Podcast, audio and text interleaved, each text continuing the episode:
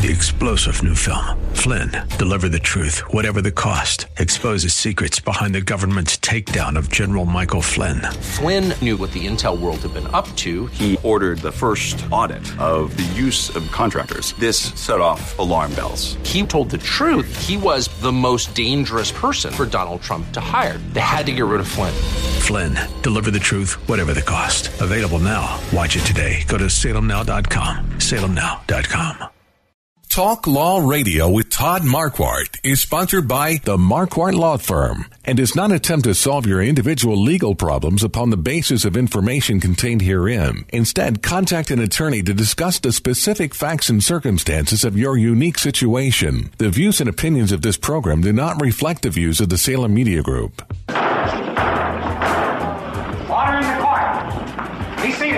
It's time for Talk Law Radio with Todd Marquardt. Todd Marquardt, attorney at law in Texas. If you're a millionaire or a thousandaire, Talk Law Radio is now on the air. Call in with your business law question, your elder law question, veteran aid, Medicaid, build a business to get paid. 210-308-8867 or ask a question online at marquardtlawfirm.com. That's M-A-R-Q-U-A-R-D-T lawfirm.com. And now it's Talk Law Radio with Todd Marquardt. Welcome to Talk Law Radio. I'm Todd Marquardt. We're on 9:30 a.m. The Answer. You might be listening on 9:30 a.m. theanswer.com where we're streaming now. You might be watching on Facebook Live or you might be listening to a real old-fashioned radio on 9:30 a.m. in and around San Antonio, Texas. Try interacting with me during the show on uh, Twitter. My handle is at TalkLawRadio1, or you can leave a comment in the Facebook Live uh, as we're live. Or you could call on the telephone 210 308 8867. The State Bar of Texas is the state agency that governs attorney law licenses, and the State Bar of Texas wants attorneys to inform the public about the law. But because legal advice must be tailored to the specific circumstances of each case, and because laws are ever changing, the material discussed today in this program is meant for general informational purposes only and is not to be construed as tax, legal, or investment advice. Although the information has been gathered from sources believed to be reliable, please note that individual situations can vary. Therefore, the information contained today should be relied upon only when coordinated with your individual professional advice. Marquardt Law Firm is sponsoring the show today, and attorneys at Marquardt Law Firm focus on business and estate law, including last wills, living trusts, and tax protected inheritance plans. New businesses and old businesses which might have issues with corporations, contracts, limited liability companies, family limited partnerships, and we can represent those who are facing problems from lack of planning, like demands, uh, claims, lawsuits, guardianships, probate, real estate, breach of contract, and personal injury. Check out the blog at marquardtlawfirm.com to read about searching for a lost will and defective wills. Okay, before we get started talking about the law, let's begin with prayer. Dear God, thank you for this day. Thank you for all the gifts and blessings that you give to us. Thank you for the rain. Thank you for the sunshine. Please help us to use the gifts and talents that you have provided, including uh, the information that we're going to receive today about those things that we might need to do following the death of a loved one. In Jesus' name, amen. Now it's time to discover your legal issue blind spots by listening to me talk about the law on the radio. Today we're going to be talking about some unpleasant topics. Someone asked me to talk about a checklist of things that typically need to be done after a loved one passes away. This topic might hit a little close to home today. If so, I'm sorry for your loss. Death and funerals and dividing up a deceased person's belongings is often sad and difficult.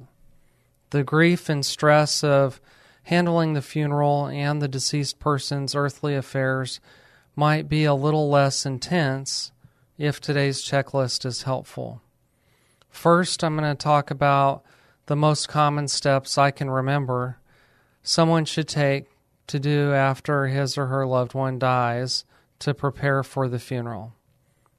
Second, I'll talk about what the law requires to wrap up a person's legal affairs, like probate or trust administration. Third, I'll talk about paying the deceased person's bills.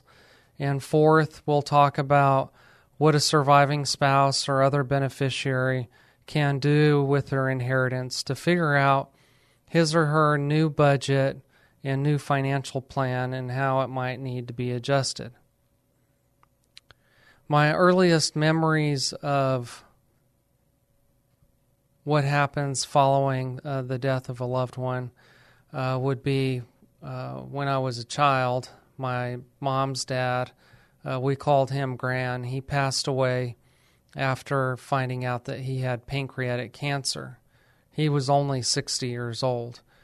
I sort of remember what my grandmother, my mama, and my mom and my aunt had to do in order to uh, wrap up his affairs and figure things out for my mama.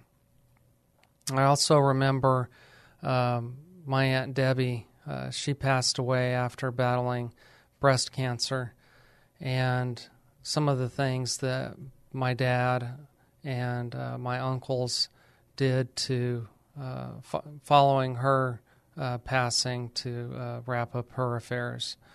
So I was just a child during the, those times, but it had an impact on me. I sort of noticed that um, there was grief, and I noticed that there were certain things that had to be done. And of course, I've been helping people with this same question for the last 15 years, practicing as an attorney, doing estate planning, probate, and trust administration. So I'm I'm familiar with some of the things. Now I learn something new, you know, every day, every week, every month. Somebody asks me a, a, another question that maybe I hadn't had to address yet. So I just keep collecting that information and experience. So uh, after somebody passes away, you know, due to a serious illness or an accident or a medical mistake, um, they might be at the hospital. The deceased person might be at the hospital already. If so, you don't really need to call anybody because they will already be telling you what you need to do. If uh, your loved one passes away at home, then you either need to call the police or you need to call the funeral home. Uh, you'll know you need to call the police if there's a crime in progress or if there's some kind of an emergency, then you dial 911.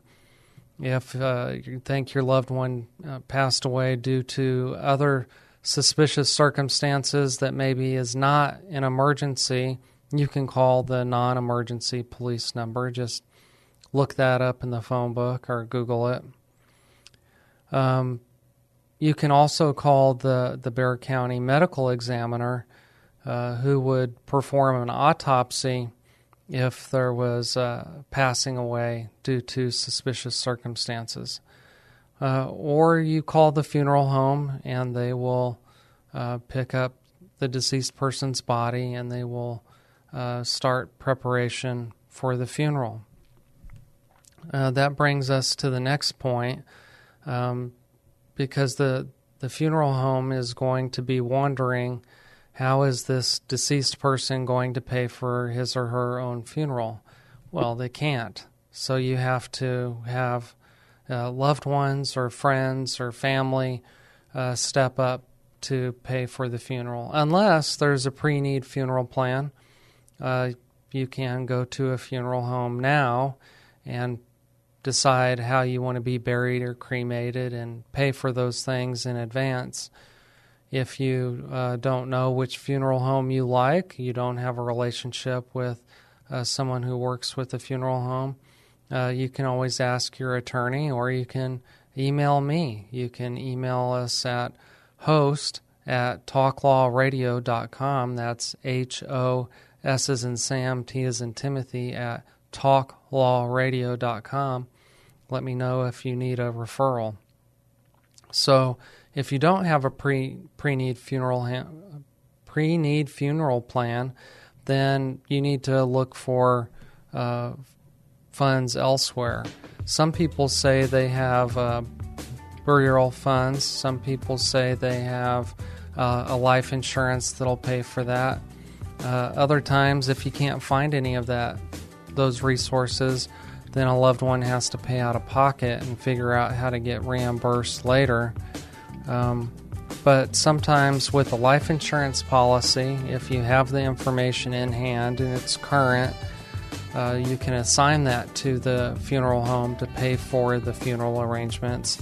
And then the, the funeral home, if there's any uh, value left after paying all of the funeral expenses, can distribute the remainder of the policy to the beneficiaries.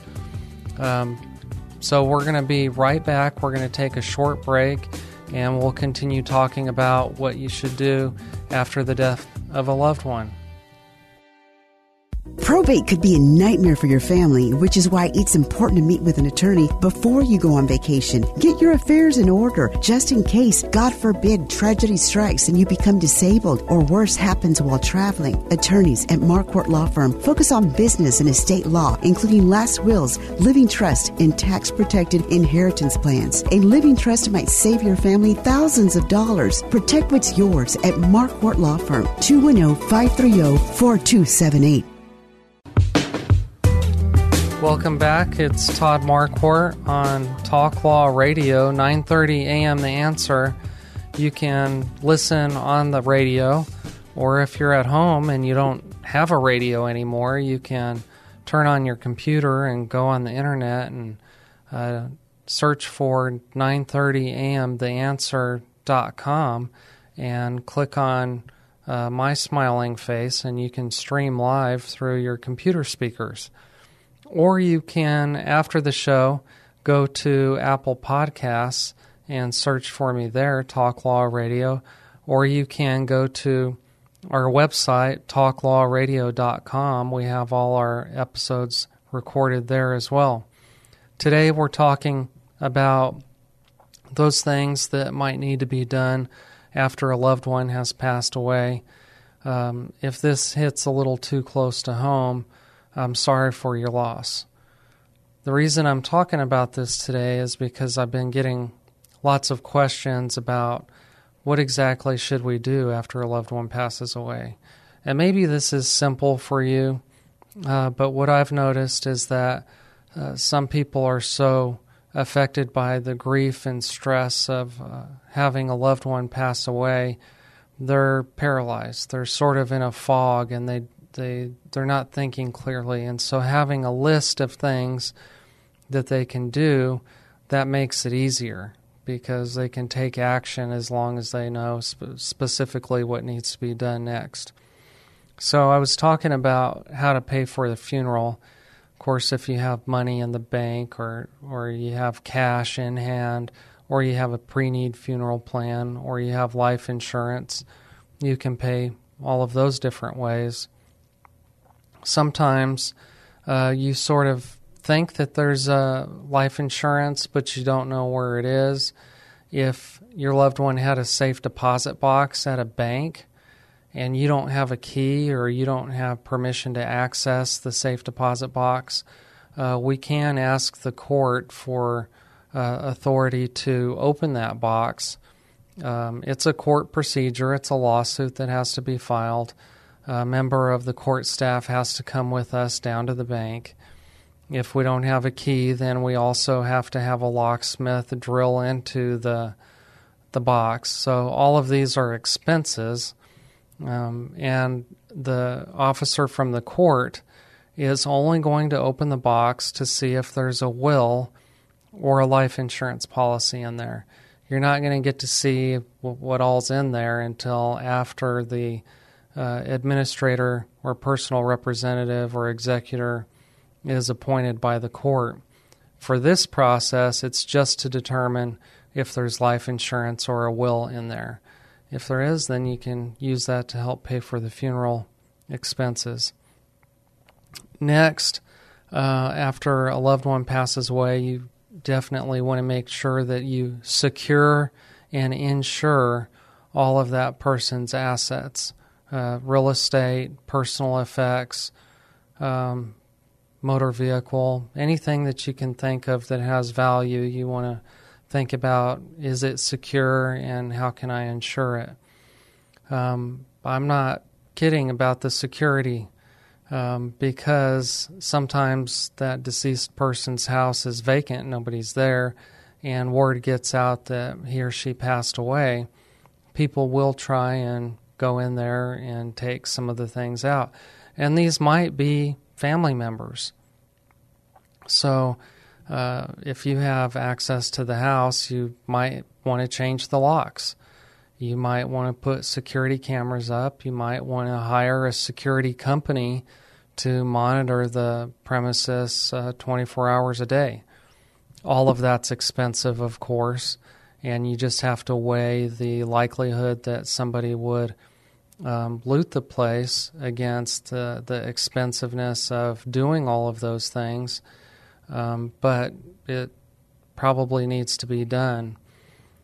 Then you want to notify everybody as soon as possible.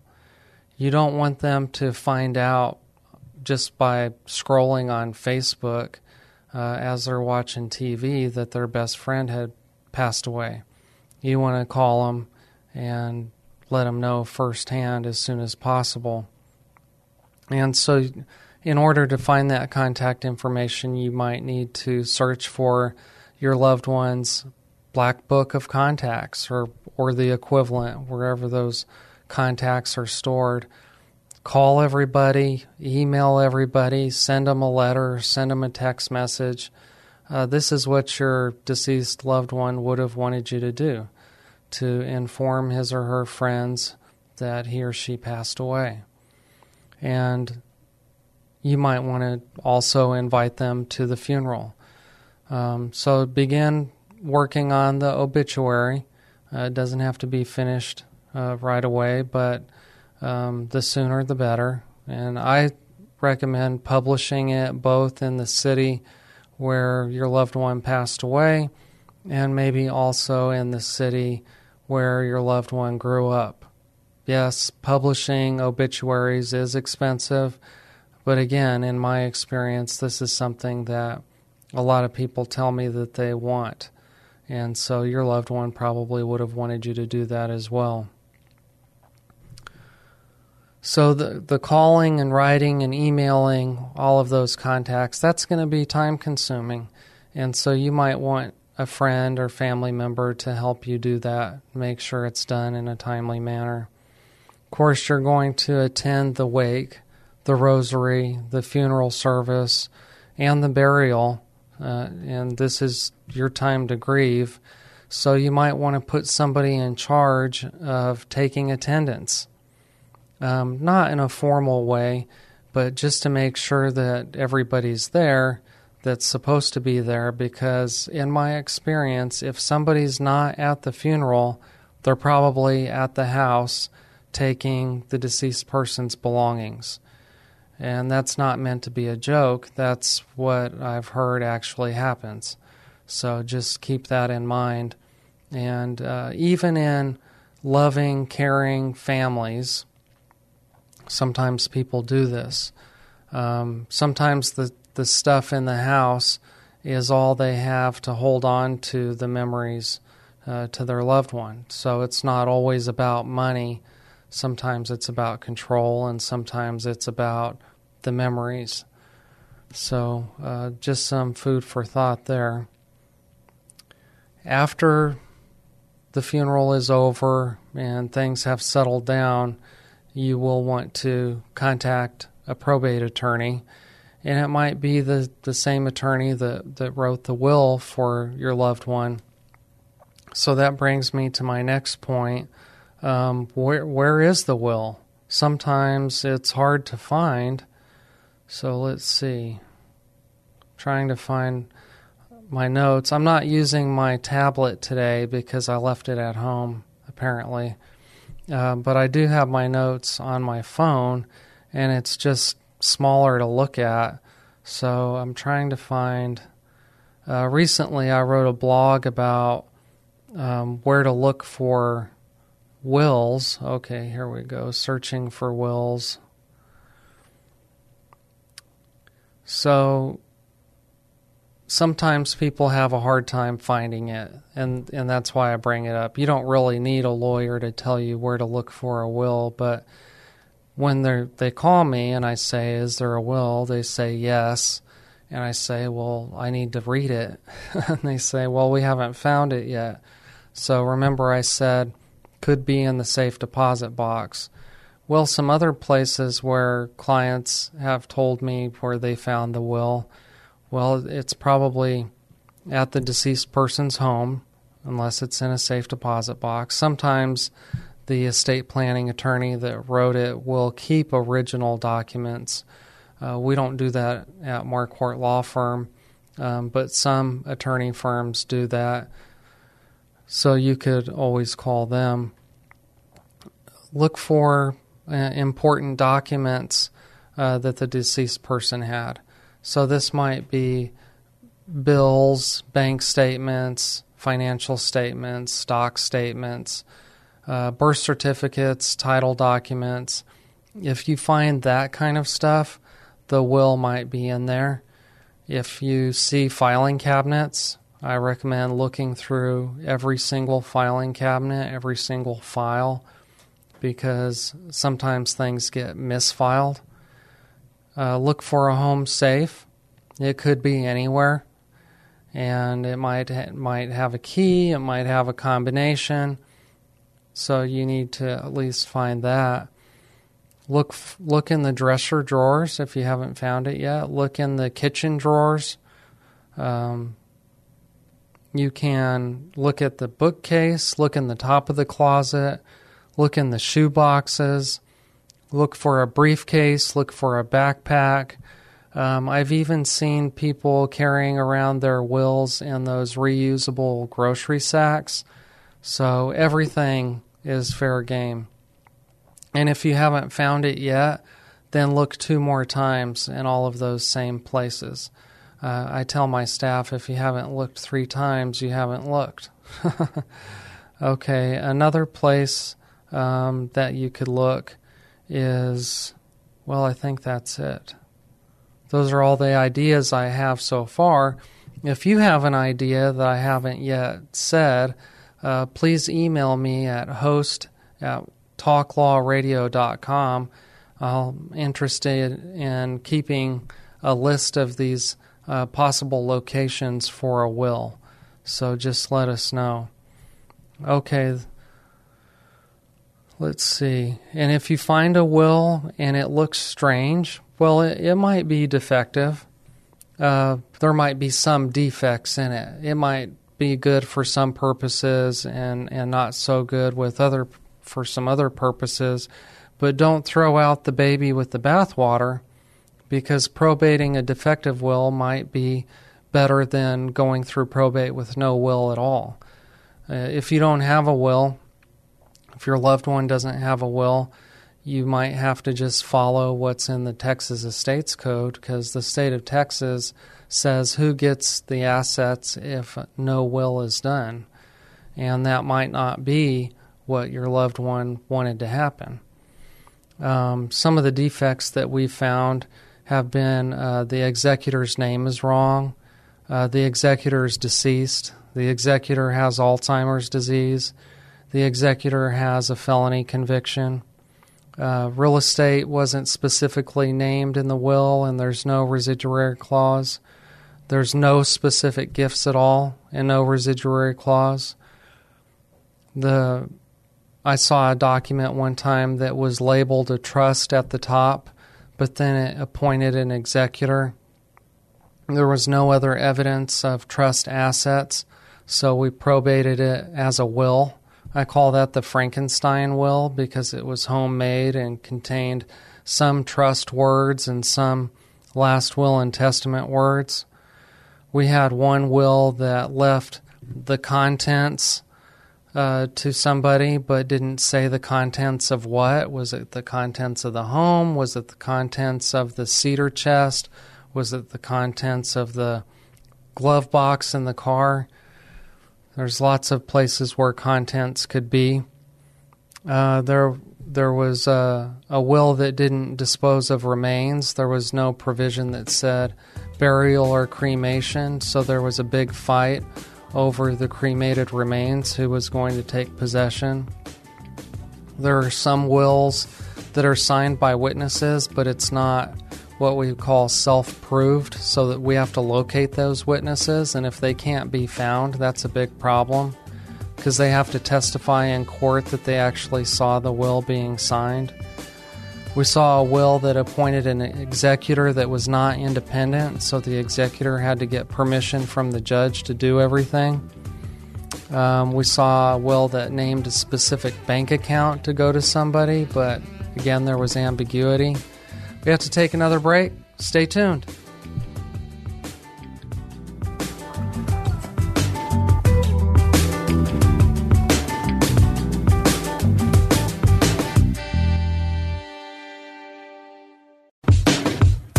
Welcome back to Talk Law Radio. I'm Todd Marquardt. Listen up to discover your legal issue blind spots by listening to me talk about the law on the radio. Uh, today we're talking about some unpleasant subjects. When somebody asked me to talk about a checklist of things that need to be done after a loved one passes away, this topic might hit a little close to, too close to home if so, I'm sorry for your loss. Death and funerals and dividing up a deceased person's belongings is often sad and difficult. The grief and stress of handling the funeral and deceased person's earthly affairs might be a little less intense. Hopefully, uh, if today's checklist is helpful. So, uh, I was talking about uh, lost wills or, or searching for the will and defective wills. If there's no will and you need a, uh, an administrator to be appointed immediately because there's some emergency, in Texas we call that uh, appointment of a temporary administrator. There's five real categories that uh, I've experienced um, really need a, an emergency probate. You might might think it's an emergency, but you have to really talk to an attorney so that we can help you understand whether a judge is likely to agree and grant the emergency temporary probate. Number one, the life insurance policy is locked in a safe deposit box.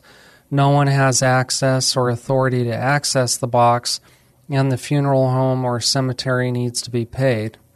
Number two, the will or trust is locked in the safe deposit box, and business associates, vendors, suppliers, or family members need to know who the executor is. Uh, number three, a will contest has broken out, and dis- uh, there, there's people disputing. Uh, potential beneficiaries want to secure the deceased person's assets and property.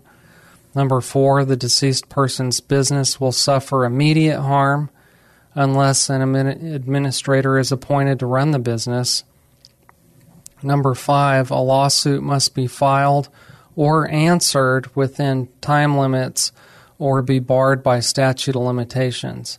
So that's important to figure out if your deceased loved one had either been sued or whether he or she was going to file a lawsuit for injury or wrongful death or something like that.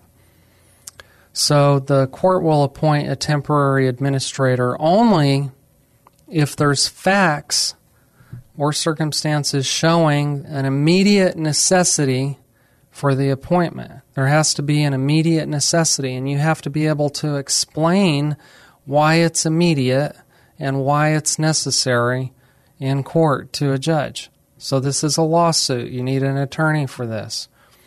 Chapter 452 of the Texas Estates Code is what sets out what's required in order to get temporary administration. We might come back to this if we have uh, enough time, um, but we want to focus on uh, the will, getting administration going.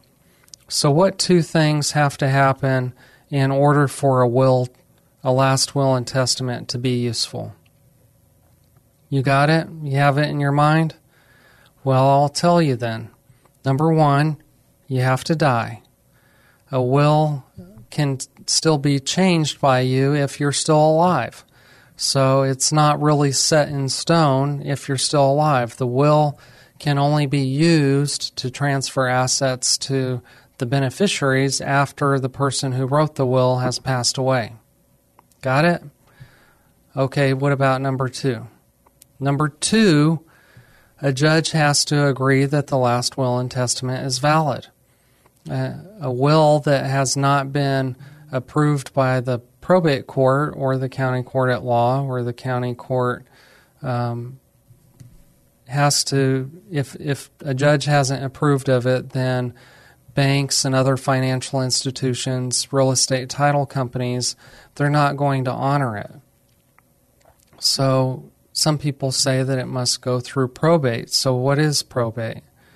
The term probate comes from the Latin word probare, which means to test or prove. One purpose of probate is to prove the validity of the will, for the judge to make an official certification proving that the will is real and authentic. Why must a judge look at the will? Some wills are invalid. Some studies show that 7% of wills are invalid, other studies show 9%. How many of you remember Howard Hughes, the famous airline test pilot and movie producer? Well, after he passed away, there were several wills offered for probate, and the judge had to decide whether each one was valid. His estate was in probate for 20 plus years. In Texas, there are seven different court actions that can occur within a proceeding relating to a decedent's estate. Uh, some statutory references call it a probate matter, some call it a probate proceeding, some say proceedings in probate, some say proceedings for probate. They're all synonymous and including a matter or proceeding relating to a deceased person's estate. The decedent is the person who died and the person who's leaving an inheritance. So, let's see what's next. So that's why we usually have to go through probate. And there's other statutes of limitation that are important for you to realize. Number one, the statute of limitations in Texas for probate a will is four years. You have to go through probate within, or you have to file the application for probate within four years of the deceased person's death. So get that done. There's also statute of limitations for creditors' claims, for funding testamentary irrevocable trusts, uh, to establish an alternate valuation date, for getting disclaimers and for filing the IRS estate tax form 706.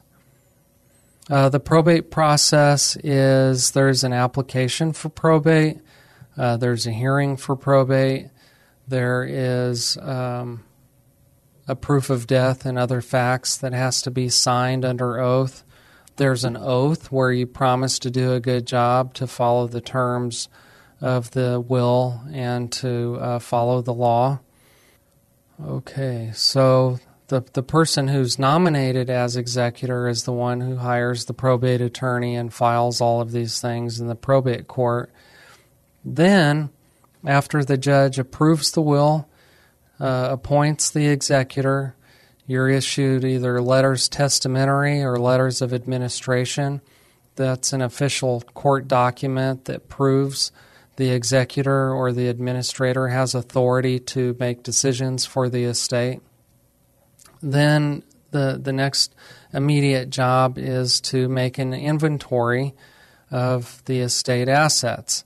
Now that that could be bank accounts, could be investments, um, could be uh, real estate, uh, could be personal effects.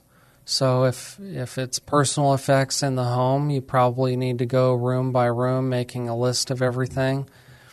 And yes, it could be a tedious process, but this is the job that you've been nominated for, and if you've filed for probate, it's the job that you've accepted, and it's necessary for um, the legal proceeding in probate. It's necessary for the beneficiaries to be aware of what assets are there, and it's it could be necessary for tax purposes also.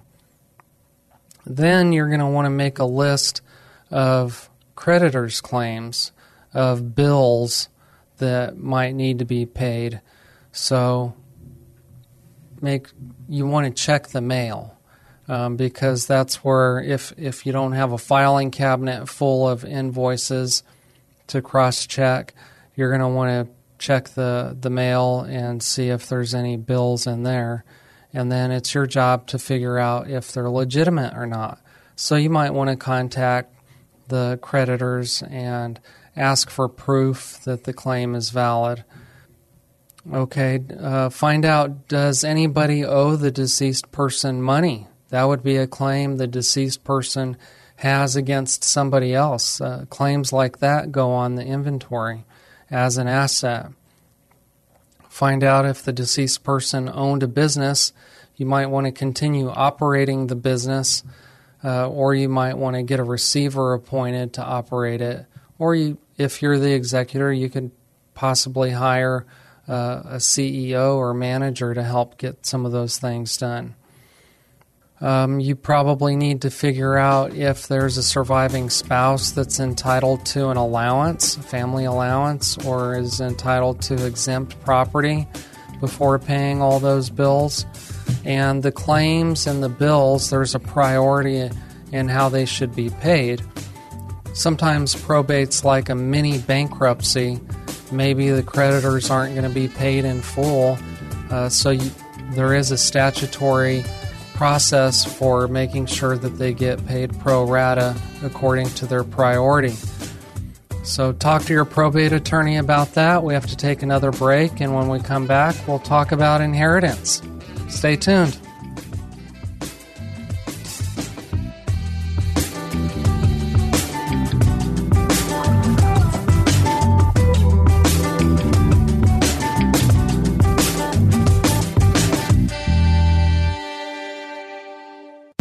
Could be a nightmare for your family, which is why it's important to meet with an attorney before you go on vacation. Get your affairs in order, just in case, God forbid, tragedy strikes and you become disabled or worse happens while traveling. Attorneys at Marquardt Law Firm focus on business and estate law, including last wills, living trust, and tax protected inheritance plans. A living trust might save your family thousands of dollars. Protect what's yours at Marquardt Law Firm, 210 530 4278. Welcome back to Talk Law Radio. I'm Todd Marquardt. We're talking about what things might need to be done following your loved ones passing away. If this hits a little too close to home, I'm sorry for your loss.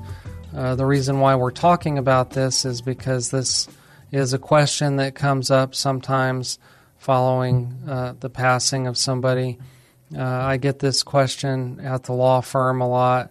They want the loved ones want to know what their legal obligations are. They also want to know what practical things need to be done in order to uh, wrap up their loved one's affairs. So we we talked a little bit about uh, what needs to be done before the funeral, during the funeral, after the funeral. One thing I forgot to mention is uh, you probably need a lot of death certificates. Some people get too many some people don't get enough. If you order, uh, there's a minimum price just to place an order. And then there's uh, just paying a little bit more for each copy thereafter. So it's less expensive per death certificate to get them ahead of time than to have to go back and get more. So I recommend getting enough for the uh, most immediate family members. They usually want one for their files, and get enough for uh, the creditors, uh, one for each company that the deceased person owes money to, and get one for each uh, institution where he or she has an account bank accounts, financial services companies like stocks, bonds, brokerage accounts, retirement accounts, insurance companies. Some people have dealings with lots of different companies, so you need lots of uh, death certificates. Uh, you might need one to collect pensions, uh, surviving spouse benefits, surviving beneficiaries. Uh, so you might need to know um, what benefits was the deceased person getting at the time they passed away, and uh, or were they still working? So you might need to contact that employer. So get death certificates for all of those reasons. I wanted to bring up that the Bible does have something to say about inheritance. So Paul in Galatians 3 verses 15 17 compares uh, the covenant that God made with Abraham to a legally binding will, where we can set down our promises to our beneficiaries. And and then there's the inheritance that Jesus left us. Um, you know, he said that whoever believes in Jesus can inherit eternal life. So that's our inheritance through Jesus. And we have an opportunity to make a will to name our beneficiaries. So if you are a beneficiary, what do you do then if if you're going to inherit this money? Well, first you need to analyze how is this going to affect your own personal tax situation. Um, but before that, is this going to be a taxable estate? Um, there is an exemption, as we like to call it. Some people call it a credit. I like to say exemption from federal estate tax of $11,700,000 this year if the deceased person had less than that, counting the total value of life insurance policies, retirement accounts, real estate, then they don't have to pay federal estate tax. If it's above that, then you're going to pay 40%. If you don't have $11 million, don't get too excited because this exemption expires at the end of 2025 and goes back down to $5 million adjusted for inflation.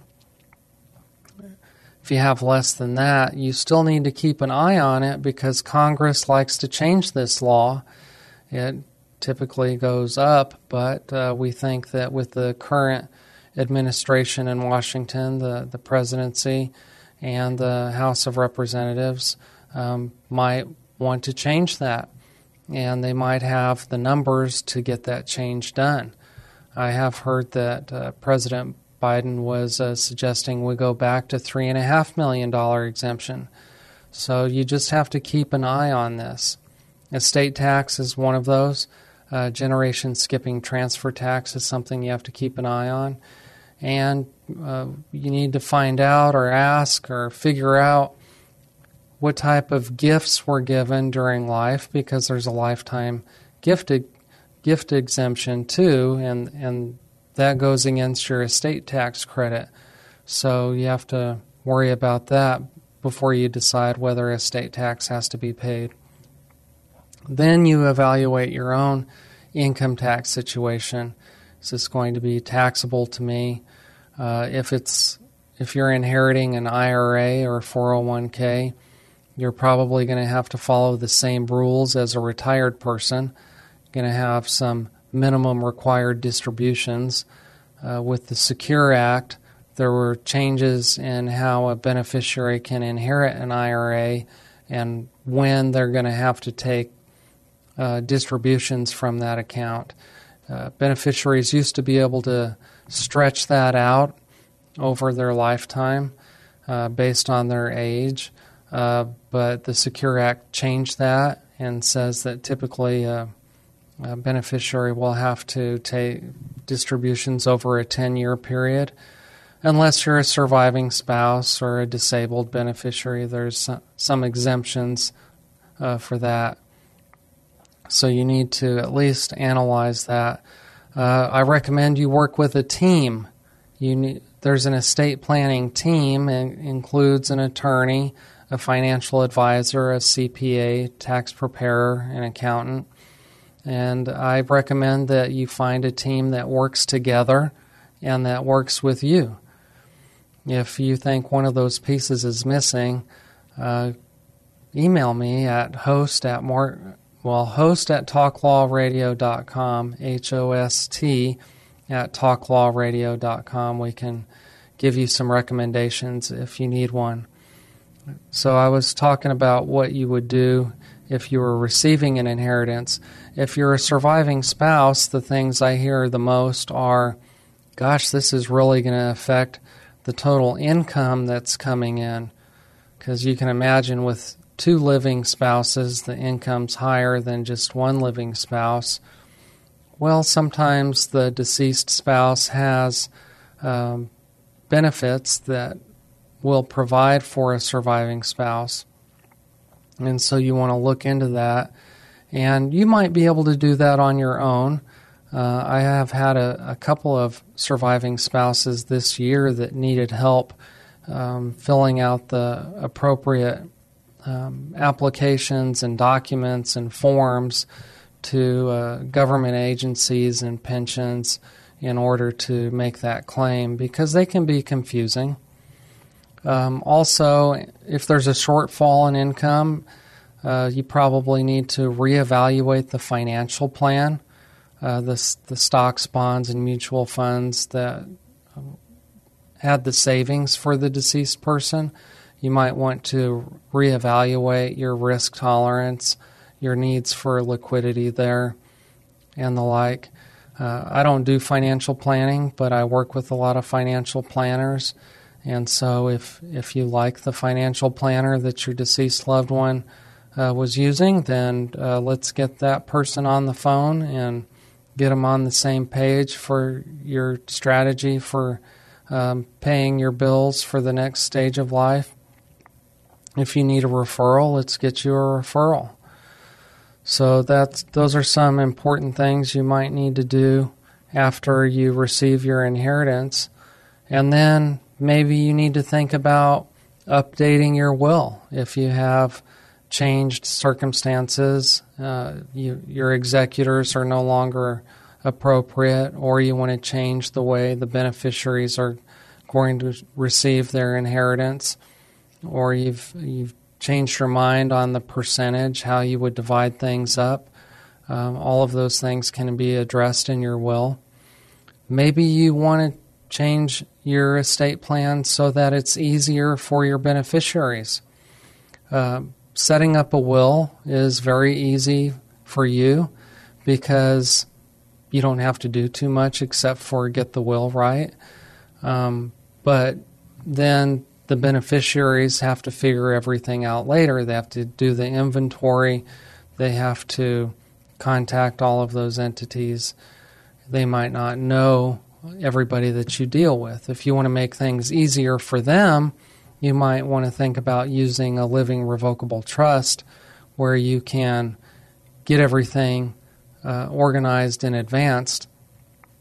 I like to say with a living trust, you probate your will while you're still alive because the trust is going to own everything that you owned and it's going to have uh, everything organized and state who gets what and when.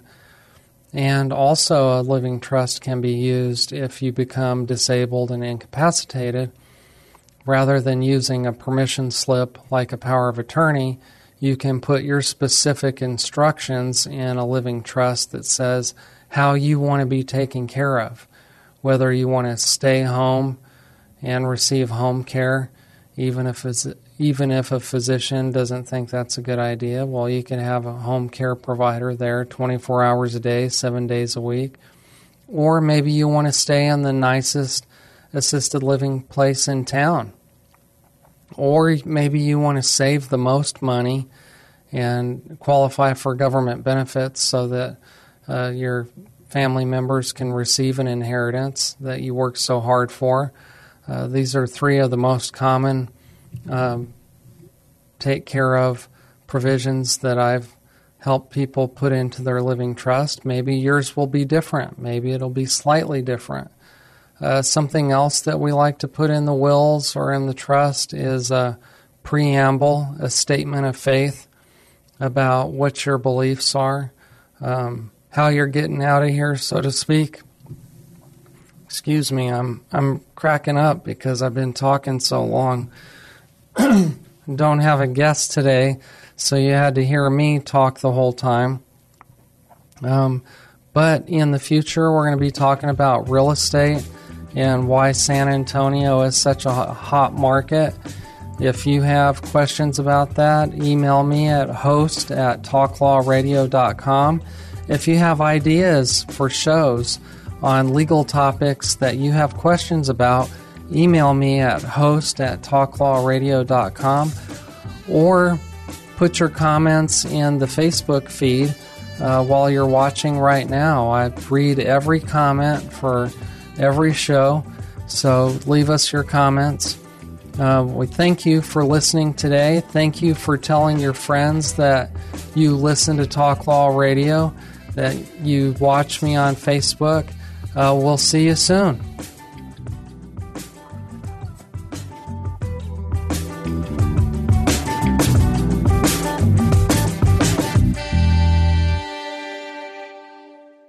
Probate could be a nightmare for your family, which is why it's important to meet with an attorney before you go on vacation. Get your affairs in order, just in case, God forbid, tragedy strikes and you become disabled or worse happens while traveling. Attorneys at Marquardt Law Firm focus on business and estate law, including last wills, living trust, and tax protected inheritance plans. A living trust might save your family thousands of dollars. Protect what's yours at Marquardt Law Firm, 210 530 4278.